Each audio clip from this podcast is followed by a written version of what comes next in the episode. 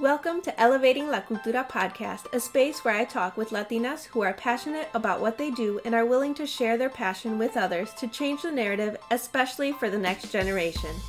Each season is centered around different topics, but all with the Latina perspective. This is season four, focused on artists and creators. So vámonos, and let's get into it.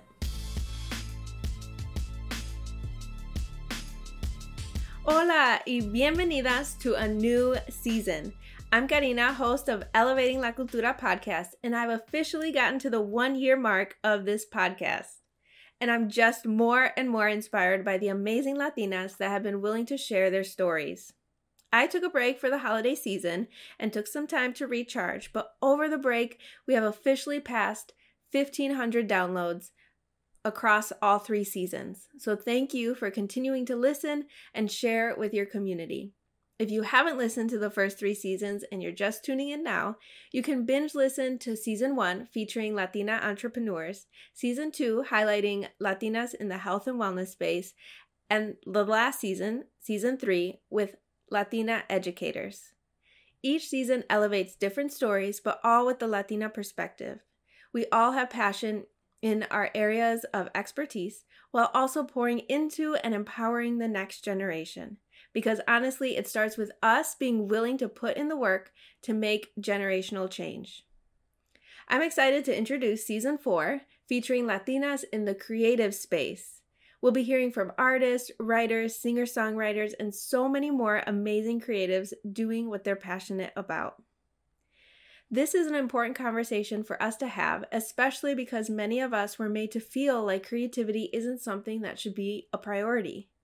We've talked on this podcast, especially last season, about the very real pressure for many Latinas to go to college and to get a degree in, quote, something that will eventually make us a lot of money, end quote. If we suggest going to college for a creative field, it's often questioned. This is a complex conversation because we need to acknowledge the very real fear that our parents' generation may have when it comes to financial stability, but also hold space for the fact that we may have more room in our lives to tap into our creativity and desire for happiness and peace in whatever field we choose. Oftentimes, we are made to feel selfish for wanting that for ourselves. This was definitely the case for me and something I'm still unlearning and processing through. I remember comments like, Oh, you're not the creative one, or You should go to school to get your MBA, or another recent one, Do you really think you're going to make money doing that? When I think about these comments, while they hurt, I understand they may have come out of fear of me not having financial stability, or just simply not understanding my reason for pursuing art as a career. I think about what those comments made me believe and how they made me feel, and how I don't want to continue that way of thinking for my kids. I built a business in the creative industry and have met so many amazing creatives that have felt similarly in their own lives.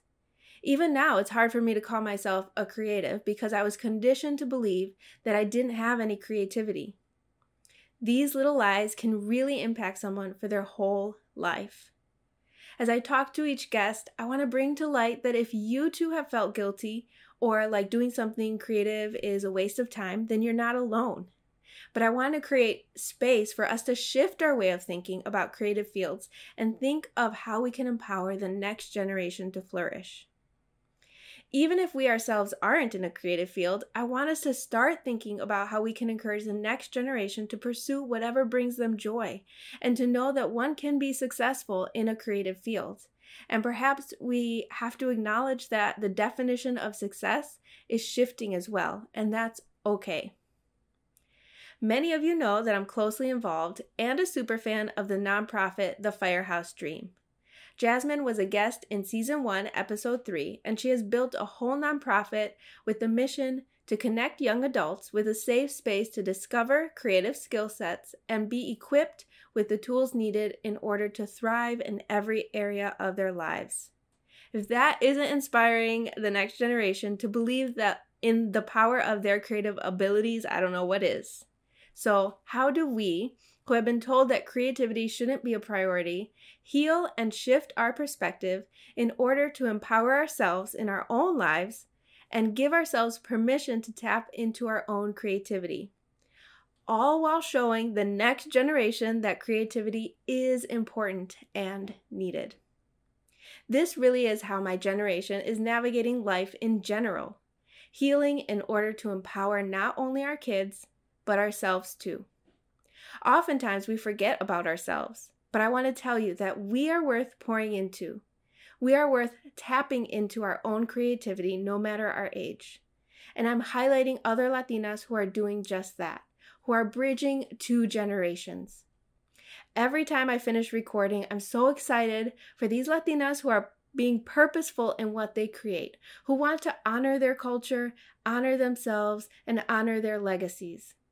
It's empowering for me to hear their stories, and I hope to also bring you some clarity and comfort as you guide others in the areas that bring them joy. I'm so excited for this season. It's going to be so good. So, subscribe to the podcast so you don't miss when an episode goes live. You can also watch on YouTube to see our passion behind the conversations. I also encourage you to share with others because the more people we have talking about creators in the Latina community, the easier it will be to make a collective change for a better future. There will be a new episode every Tuesday, so after you listen, feel free to take a screenshot to post on Instagram and tag at Elevating La Cultura, or send me a DM. You can also comment on our YouTube video if you're watching online.